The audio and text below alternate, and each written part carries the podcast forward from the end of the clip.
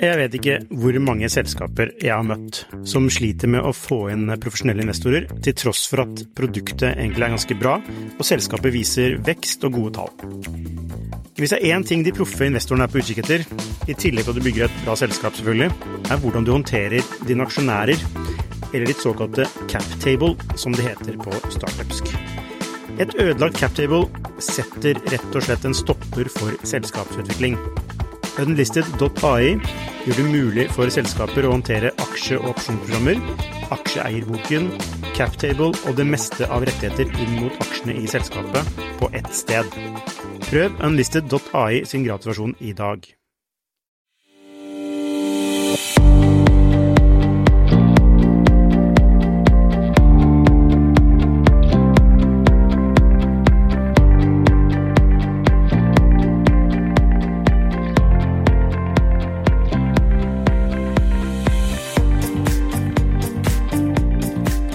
Og velkommen til Skifters podkast. Ukens gjest har lang fartstid fra ulike medieselskaper. Det er Jan Thoresen. Han var første ansatt i Aftenposten.no og var med å bygge det. Var også med å bygge Dagbladet.no, eh, og ikke minst eh, så var han med å bygge Klikk.no. Og så eh, reiste han til Danmark, hvor han var med å få, vekst hos de danske nettavisene til Egmont. Og så kom han tilbake til Norge igjen, og da ble han addendir i Scandinavian Online, som bl.a. står bak solo.no. Og en rekke andre merkevarer. Så velkommen, Jan.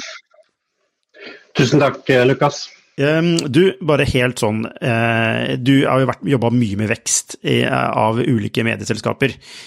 Altså, hva er det du har skjønt som ikke andre har skjønt? Ja, jeg tror det er mange som har skjønt hvordan man skaper vekst, og har ingen, på ingen måte monopol på det. Det er utrolig mange flinke uh, ledere som jobber med vekst i media nå. Men, men, jeg tror det jeg kan, er jo um, en kombinasjon av, av um, hvordan man kan bruke teknologien til å skape nye ting som folk vil ha, tenke langt frem. Og i tillegg bidra med å tenke at det måten vi skaper vekst på, skal være bærekraftig. Uh, altså det skal være uh, en vekst Det du bidrar med, skal være noe som gjør uh, verden litt bedre. I din lille, lille hjørne av verden. Ja, altså du starta karrieren din i Aftenposten.no. Hvordan, mm. hvordan, hvordan havna du i, i journalistikken? Eh, jeg var journalist allerede fra lokalavis, men grunnen til at jeg ble oppringt og spurte om å begynne i Aftenposten.no, var fordi jeg kunne maskinkodeprogrammering. Uh, og plutselig kom nettet, og man trengte journalister som kunne teknologi, og det gjorde jeg. Jeg kunne kode, og det var viktig, fordi da kunne jeg forstå hvordan vi kunne få skrudd sammen de første nettavisene til å være effektive. Ja, for du var, med, altså, du var jo vant til konkurranser, gjorde du ikke det, i koding? Jo, vi jobba med demokoding og noen konkurranser. Ja, for du kommer fra demomiljø. Det er ganske sånn hardbarka miljø. Eh, og det er jo noen startups som rekrutterer kun fra det, fordi de er så jævlig flinke, eh, disse, disse koderne. Var du en del av det demomiljøet som eksisterte på den tida? Ja, det var ekstremt uh, nerdete og Kall det gjerne hardbarka. Jeg vet at eh, Fuse Tools bl.a. Uh, eh, har, uh, har en trakt fra dette demomiljøet. Herlig. Mm. Men altså, du, kommer, altså, Aften, hva, hva, altså, du var i Aftenposten, deretter var med Dagbladet. Hva, hva preget den tiden? Altså, liksom, Da internett kommer, man skal lage nettavis, og da er det ofte en sånn ofte når det skjer nye teknologier, så bruker man jo Man ser på den teknologien med de eksisterende brillene, så man skal liksom ha avis på nett. Så hvordan Fortell litt om den tiden der. Det er et veldig bra spørsmål, fordi um, dette var jo på den tida hvor liksom 'information wants to be free'. Og det var liksom uh, nettet bobla opp rundt MIT, og um, det var liksom Wired Magazine som var liksom bibelen. og Uh, man prøvde å ha en sånn liberal holdning til uh, informasjon og kunnskap, og forsto at nettet kom til å endre verden fullstendig. Og det var veldig sånn vi og dem. Det var de som jobba i media, og vi som kunne internett. og den her grunnholdningen om at man skulle være åpen og liberal, endrer også journalistikken i den form at man så på så seg selv Man gikk fra å se på seg selv som en formidler av sannhet til en mer ydmyk holdning, der man forsto at leserne kan jo til sammen mye mer om det jeg skriver om, enn jeg kan. Eh, så jeg må ha mye, mye mer åpen tilnærming til både første artikkel og kritikken som kommer etterpå, og prøve å um, ja, samle mest mulig av det som fins. Så det var en helt ny måte å tenke på. Ja, altså det går, det går fra aksjon til interaksjon. Altså du, du får en vei tilbake fra leserne dine. Helt riktig. Og det det innebar for journalistikken, var jo at man ønsket å være mer fluid, eh, mindre postulerende, mindre, sitte mindre på sannheten. Det kan jo diskuteres hvorvidt det oppdraget er utført. Vi har mye å gå på der. og eh, Vi var mye mer interaktive i nettavisene før enn det vi er nå. Nå har jo de fleste fjerna kommentarfeltet og overlatt det til Facebook. Diskusjonsgruppene er lagt ned, og videoplastning er overlatt til uh, YouTube og TikTok. Så, så, vi var mye mer interaktive før. Ja, Hva skjedde med Tett på nett? Tett på nett, det husker jeg ikke faktisk. Men, uh, Nei, altså men, disse, uh, disse net nettmøtene. Husker du ikke disse nettmøtene? Ja, ja, Du hadde kjendiser som svarte på spørsmål direkte på nett. Det husker jeg var super, superpopulært. Eh, det heter, altså, jeg jobba i VG, VG-nett, og da het det Tett på nett. Det heter vel forskjellige ting forskjellige steder.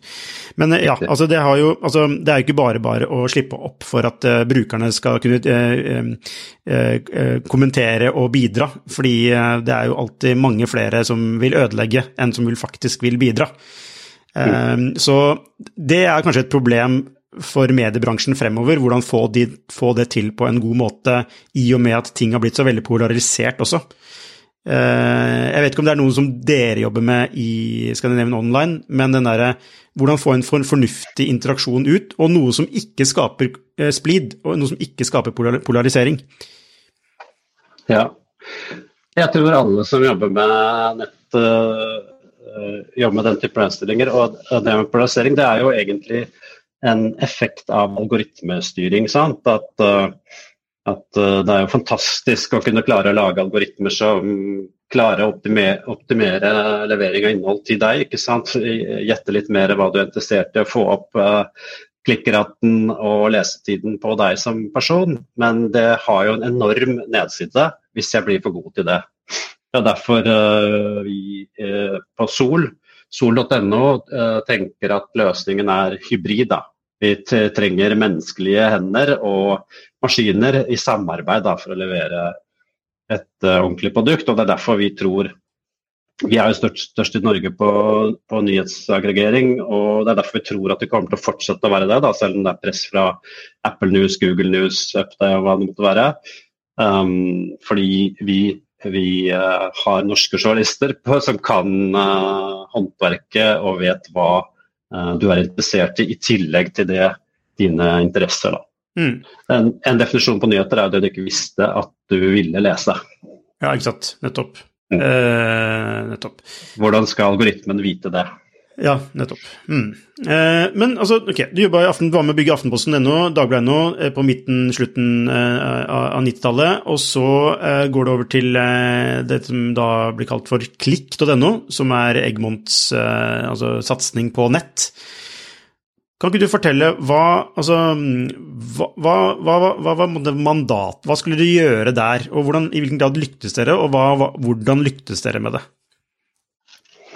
Vi var en stor gjeng i Klikk, og jeg er på ingen måte den eneste som har æren for det, bare så det er sagt. Eh, eh, men det vi lyktes med, det var jo um, flere ting. Eh, for det første var det jo det å samle alt innholdet under én stor merkevare på nett. I seg selv en, ganske stor jobb som var gjort internt der før jeg kom inn på å få eh, forankre det hos redaktørene at her skal vi lage noe nytt som er større enn det den enkelte merkevare får til. og nærmest var det jo at vi eh, hadde en veldig hard altså Egmont hadde på den tiden ganske mange år i gjeld i forhold til vekst på eh, nett som man skulle ta igjen. Så man hadde i, i, mange år ikke vært gode nok, og hadde det ganske travelt med å bli store. Så det vi fant ut at her kan vi bruke Google og søkemotoroptimalisering i kombinasjon med journalistikk. Så vi dro inn SEO og søkemotorplanlegging inn i det arbeidet i journalistikken. Så vi begynte å planlegge for um, å finne ut av hvilke problemer er det leserne våre prøver å finne svaret på, og hvordan kan vi svare på det i form av en artikkel. Ja, for det er, en ganske, det er en ganske sånn ny måte å tenke journalistikk på på den tiden. Eh, for da var det ofte mm. sånn journalisten tenkte hva er det jeg tror leserne mine vil lese om? Fordi altså, det handler jo om, det handler bare om altså, Eh, hvem er det vi skriver for? Det vi i hvert fall er enige om, er at vi, det er ikke noe vits å skrive artikkelen hvis ingen leser den. Mm. Uh, og du må enten skrive en artikkel fordi den er viktig, eller fordi den uh, forsvarer seg selv i form av distribusjon. Hvis den ikke gjør noen av de tingene, så skal den kanskje ikke skrives. Elbil.no er jo som Kode24, altså det er jo sånne subbrand som dere har lansert de senere årene, og som eh, det går veldig bra. Eh, det går også veldig bra med Scandinavian Online og, og da Sol, som du har snudd fra et underskudd til et overskudd nå. Eh, hva er, det, måte, hva er det viktigste du har lært? Altså, du har jo mange reiser. Hva er det viktigste du har lært i denne reisen, som, som er nyttig å vite om det å snu noe som, altså, som eksisterer fra, fra, et dårligere nivå til et, et, et godt nivå? Eh, det viktigste jeg har lært i Scandinavia Online, det er at um, du må tro på det du ser. Uh, og når jeg kom inn, så var det um, Så det ut som om man ikke helt visste hvor man skulle, eller hva man lagde. Uh, og det var det um, Når jeg snakka med alle ansatte, så, sa, så, var det den historien som gikk igjen. Uh, og det var tydelig at det var egentlig mangel på en sånn felles eh, mål og felles retning eh, og reason to be, da, som var uh, uh, problemet. Og straks vi fikk stabla det på beina, så begynte det å gå bedre. Og det vi sa, det var at vi skal bidra til at det skal være mindre tull på nettet. Uh, og gjøre nettet i Norge da litt bedre. Mm. Um, og vi gjorde en rekke grep for å få til det. Og Det var en historie som vi bl.a. løfta kommentarstoff og meninger og Jeg vet ikke hvor mange selskaper jeg har møtt som sliter med å få inn profesjonelle investorer, til tross for at produktet egentlig er ganske bra og selskapet viser vekst og gode tall. Hvis det er én ting de proffe investorene er på utkikk etter, i tillegg til at du bygger et bra selskap, selvfølgelig, er hvordan du håndterer dine aksjonærer, eller ditt såkalte captable, som det heter på startupsk. Et ødelagt captable setter rett og slett en stopper for selskapsutvikling. Unlisted.ai gjør det mulig for selskaper å håndtere aksje- og opsjonsprogrammer, aksjeeierboken, captable og det meste av rettigheter inn mot aksjene i selskapet på ett sted. Prøv unlisted.ai sin gratisversjon i dag. Uh, vi jobber også, vi har bemanna desk som hver dag er i kontakt med alle nettavisene i Norge. og tar avgjørelser om saken er god nok til å være på trykk eller ikke.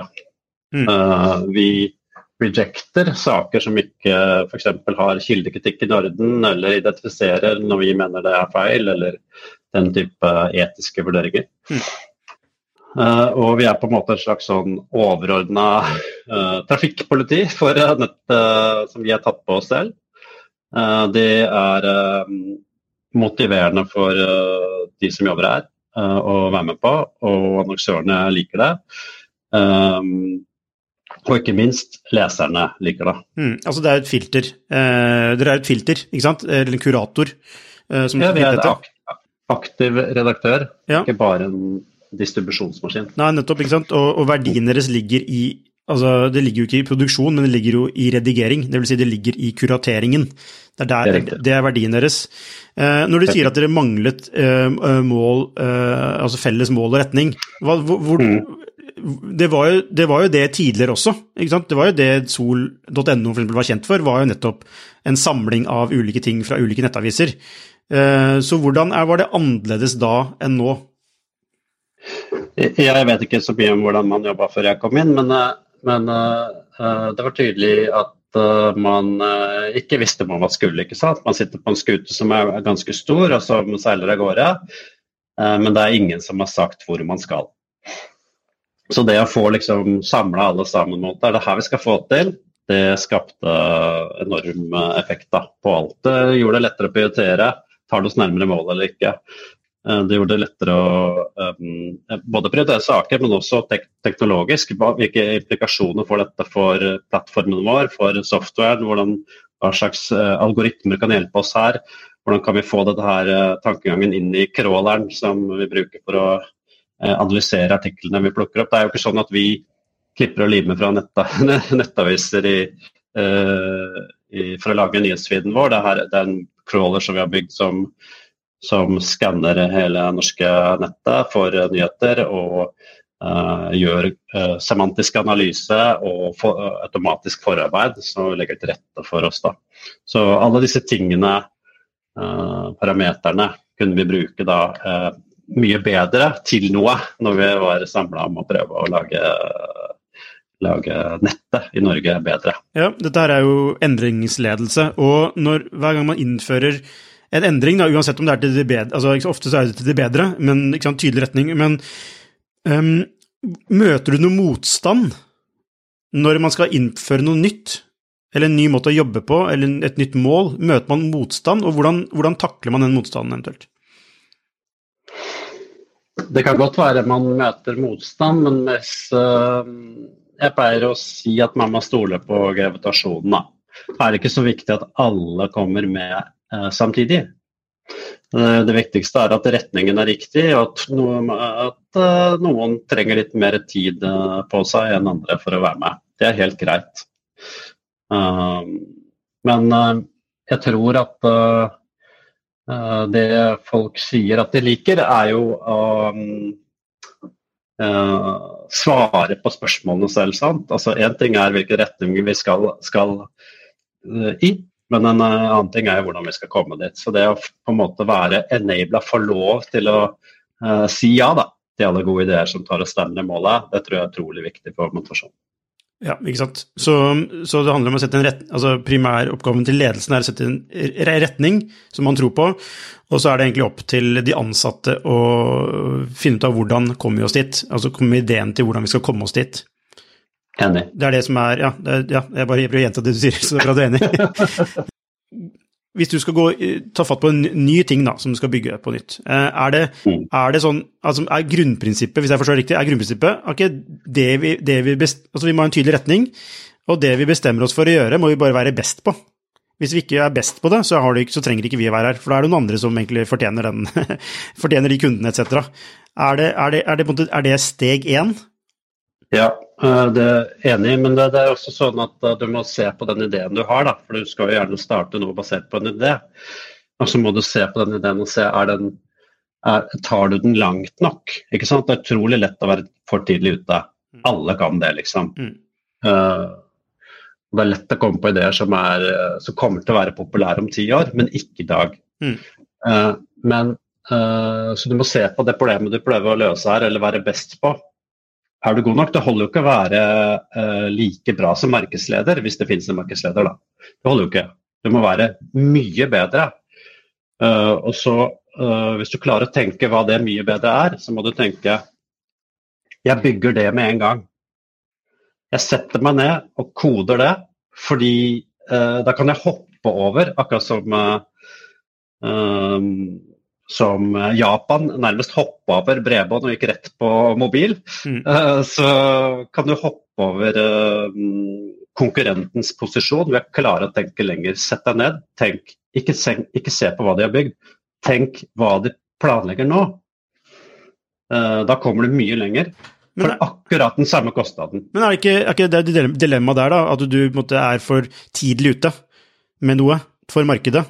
Altså, jo, så, så, kunsten er å prøve å treffe, da. Ja, så, neste, neste, iterasjon, ikke den som er om to-tre runder. Da. Ja, men så er det, er det altså, okay, For deg, da, hva er, en, hva er en god idé? da, Hva må man sjekke på? Altså, du nevnte én ting, at må, det, må, det, må, ligge foran en, altså en markedsleder. da, eh, Vesentlig foran en markedsleder. Hvilke andre ting Og så må den være stor nok, vil jeg tro. Eh, mm. Det må være nær nok i tid til at det er et marked for den. Mm. Eh, så liksom, det må, kan ikke bare være langsiktig, må være, du må jo tjene pengene dine nå. Eh, så hvilke andre, altså hvilke andre Hvordan eh, kategoriserer du en god idé? Jeg løser det et ekte problem? ikke mm. Er dette problemet egentlig et problem, eller løser du bare noe som du har lyst til å bygge? Mm. Så Et godt eksempel er jo Publish Lab, som jeg er styreleder i. der har vi jo løst problemet med lage nettavis ikke sant? Labrador, som dere også bruker, og vi bruker, um, det har løst det problemet at uh, uh, publiseringssystemet ofte er i veien med masse forms og skjemaer for det du egentlig vil. Det du egentlig vil, er å lage sak. Mm. Ikke forholde deg til alle mulige bells and whistles. Så når man får det av veien, så oppnår, oppnår man noe helt annet enn at det er enklere system. Man opplever at systemet forsvinner for journalisten. ikke sant? Og det er jo et, en ganske kul ting å, å få til. Uh, så nå er det en, en SAS som vi jobber med internasjonal eskalering av. Mm. Nå har jo du eh, snudd fra negativt til positivt resultat. Kjipt med fra positivt til negativt, det var litt kjedeligere. Men, eh, og hva er veien videre nå for Scandinavian Online? Eh, veien videre nå er egentlig å prøve å se på det vi snakka om til å begynne med. Hva med å få litt mer uh, Ja, hva er neste iterasjon nå, ikke sant? Det er algoritmene funker jo ikke helt. Polariseringen er tydelig. Folk er misfornøyd med Facebook. Uh, Google kommer ikke å få dette til, for det har ikke norske journalister på norsk grunn. De forstår ikke hva som er en nyhet i Norge med sine algoritmer, med mindre de bemanner en desk. Um, og hvordan skal vi få tilbake interaktiviteten? Det er de viktigste tingene som vi, vi jobber med nå. Jeg kan jo ikke si akkurat hvordan jeg tenkte å løse det, men det er i hvert fall det som er utfordringen. Ja, ja, nettopp. Så, så du, du ser på interaktiviteten som den neste the, next frontier for eh, journalistikken. Å få den tilbake. Det er eh, den viktigste tingen som eh, journalister eller medieledere bør fokusere på i tiden fremover. Jeg vet ikke hva som er riktig for andre, men det er riktig for oss. Og jeg tror at det må gjenoppfinnes. Fordi verktøyene som ligger der nå i verktøykassa, de er ikke gode nok. Men tenker dere da en, altså en løsning for det, eller et produkt? Altså, bygger, altså, for du har jo Publish Lab, som lager et CMS. Mm. Eh, ja. ikke sant? Eh, tenker dere den SAS-veien, eller tenker dere på en innholdsveien? Det er en interessant vei med den SAS-veien. Hvis du ser på, Vi, har min, uh, vi får mye inspirasjon fra kinesiske Tao Tiao bl.a., som er en gigantisk uh, solplattform i uh, Kina. og um, de har jo mye mer sånn diversifisert plattformtankegang, da, ikke sant. For, som vi er kanskje litt for konservative, da. Vi er veldig opptatt av liksom, at innhold skal være den ene eller andre kategorien. Um, mainstream media har jo på en måte overlatt alt av sosiale medier til influensere. Uh, og er opptatt av hvor mange følgere man har på sin egen konto, istedenfor å finne ut av hva disse influenserne som faktisk er publikum kan gjøre, osv. Så, videre. så her er det jo her er man i en sånn distribusjonsfase hvor det kommer til å oppstå både nye selskaper og produkter og brukermønstre. Da. Mm. Jan Thoresen, vært fornøyelse å snakke med deg. Eh, tusen takk. Eh, gratulerer med gode resultater i Scandinavian Online, og masse lykke til videre.